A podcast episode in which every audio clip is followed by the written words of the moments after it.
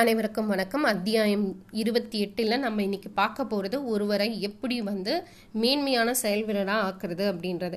So இந்த காலகட்டத்தில் வந்து நம்மளுக்கு வந்து கவனச்சிதறல்ன்றது ரொம்ப அதிகமாக இருக்குது நம்மளோட கோலை நோக்கி நம்ம போக முடியல. ஸோ அதுக்கு நம்ம என்ன பண்ணணும்? நம்மளை எப்படி நம்மளை மேன்மையாக்கிக்கிறது? இப்போ நிறைய கம்பெனிஸ் கிளப்பு எல்லாருமே தன்னை மேன்மையாக்கிறதுக்கான விஷயங்கள் என்ன அப்படின்னு நிறைய செமினார்ஸ் எடுக்கிறாங்க. எல்லாமே எடுக்கிறாங்க. ஸோ அது மூலமாக ஒரு மனிதன் எப்படி வந்து அங்கத்தை வகிக்கலாம் அப்படின்னு.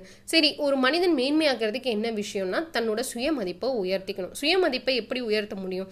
எல்லாருக்கிட்டையும் நல்லா நடந்துக்கணும். உண்மையான மதிப்பீடாக இருக்கணும். கடினமாக உழைக்கணும். இது எல்லாமே அவனோட சுயமதிப்பை கூட்டும். இது மட்டும் இருந்தால் போதுமானா இது மட்டும் இல்லை. அதோட அவனுக்கு ஒரு தன்னம்பிக்கை தைரியம்ன்றது ஒன்று இருக்கணும். ஸோ என்னென்னா நமக்குள்ள ஒரு ஒரு மாபெரும் மனிதன் வந்து எப்பயுமே தூங்கிட்டு இருக்கான் அவனை நம்ம தட்டி எழுப்பும் போது தான் இந்த அற்புதமானது நிகழும் அப்படின்றாங்க. ஸோ நம்ம நார்மலாகவே எல்லா வேலையும் செஞ்சுட்டே இருப்போம். ரொட்டீன் வேலையில் நம்ம என்ன ஆகும்னா நம்மளோட கவனச்சிதறல்னால நம்ம அதை மறந்துடுவோம் ஸோ நம்மளுக்கு எல்லாமே தெரியும் நம்ம நினச்சிருப்போம்.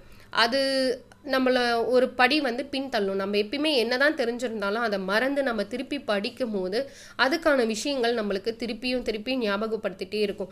ஸோ ஒரு ஒரு விஷயங்களை நம்ம திருப்பி திருப்பி செய்யும் போது தான் அதுக்கான இது இருக்கும். இன்னொரு பாயிண்ட் ராபின் சர்மா சொல்றாரு உத்வேக மேற்கோட்டுக்கால் மேற்கோள்களில். அதில் என்ன சொல்லியிருக்காரு அப்படின்னு பார்த்தீங்கன்னா சுய மேம்பாடுன்றது ஒரு தலைவரின் கடமை கிடையாது. மாறா நினைவு குரல் தான் அவருடைய கடமை.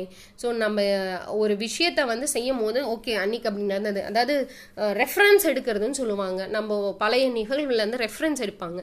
ஸோ அந்த சுய நினைவு குரல் தான் அவரோட கடமை.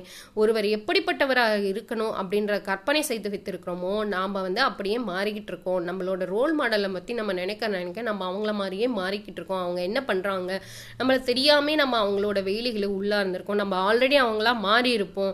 ஆனால் நம்ம அதை தெரியாமே நம்ம தனிச்சு செயல்பட்டு இருப்போம். ஸோ ஒரு தலைவர் வந்து தனிப்பட்ட எழுச்சி அப்படின்றது தான் அவருக்கு வந்து ஒரு வாழ்வின் சாராம்சமாக இருக்கும். ஸோ இதுதான் அவரோட வெற்றியின் ரகசியமாக இருக்கும் அப்படின்னு சொல்லியிருக்காரு ராபின் சர்மா. அடுத்து அவர் சொல்கிறது வந்து ஒரு நாற்குறிப்பேட்டில் வந்து நீங்கள் டெய்லி உங்களுக்கான ஒரு மூணு கேள்வியை கேளுங்க. அது என்ன கேள்வி அப்படின்னு பார்த்தீங்கன்னா உங்கள் வாழ்க்கையில் ஏதோ ஒரு விஷயத்துக்கு நீங்கள் எடுத்துக்காட்டாக திகழ்றீங்களா? ஒரு சான்றாக திகழ்றீங்களா அது என்னவா இருக்கும்? ஏன் அப்படின்னு நினைக்கிறீங்க? அப்படின்னு ஒரு மூணு ஒரே கேள்வியில் இந்த மூணுத்தையும் கேட்டிருக்காரு. ரெண்டாவது கேள்வியில் உங்கள் வாழ்க்கையில் எந்த கணம் வந்து ஒரு திருப்பு முனையாக இருந்தது? அது எப்படி உங்களை செதுக்குச்சு? எப்படி வடிவமைச்சிச்சு? எப்படி நீங்கள் இப்படி உருமாறுனீங்க?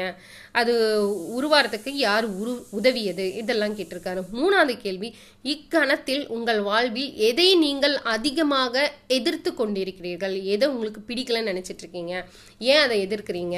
அப்படின்ற கேள்வி கேட்டிருக்காரு. ஸோ இப்போ இதில் மூணாவது கேள்விக்கான பதிலுக்கானதை தான் நம்ம அடுத்து சொல்லியிருப்போம். பயத்தின் அழகு நிறைய பேர் பார்த்தீங்கன்னா அவங்களால எல்லாமே செய்ய முடியும். ஆனால் அந்த ஒரு பயம் இது பண்ணால் இது தப்பாக போயிடுமோ? இது பண்ணால் அதை தப்பாக பண்ணிடுவோமா? அப்படின்ற ஒரு பயம். ஸோ எவன் ஒருவன் பயத்தை நோக்கி பின்னாடி போகிறானோ அவன் வாழ்க்கையில் முன்னேற முடியாது. பயத்தை நோக்கி ஓடுறான் பாருங்க. அவன் தான் வந்து ஒரு மேன்மையான மனிதனாக இருக்க முடியும் அப்படின்றத ரொம்ப அழகாக சொல்லியிருக்காரு. ஸோ பயம்தான் ஒரு மனிதனோட அழகு. அதை நம்ம எப்படி யூஸ் பண்ணுறோமோ அதை படைப்பிக்கிறோமோ அதை பொறுத்து தான் நம்ம மேன்மையான மனிதராக மாற முடியும் அப்படின்னு சொல்லியிருக்காரு. நன்றி வணக்கம்.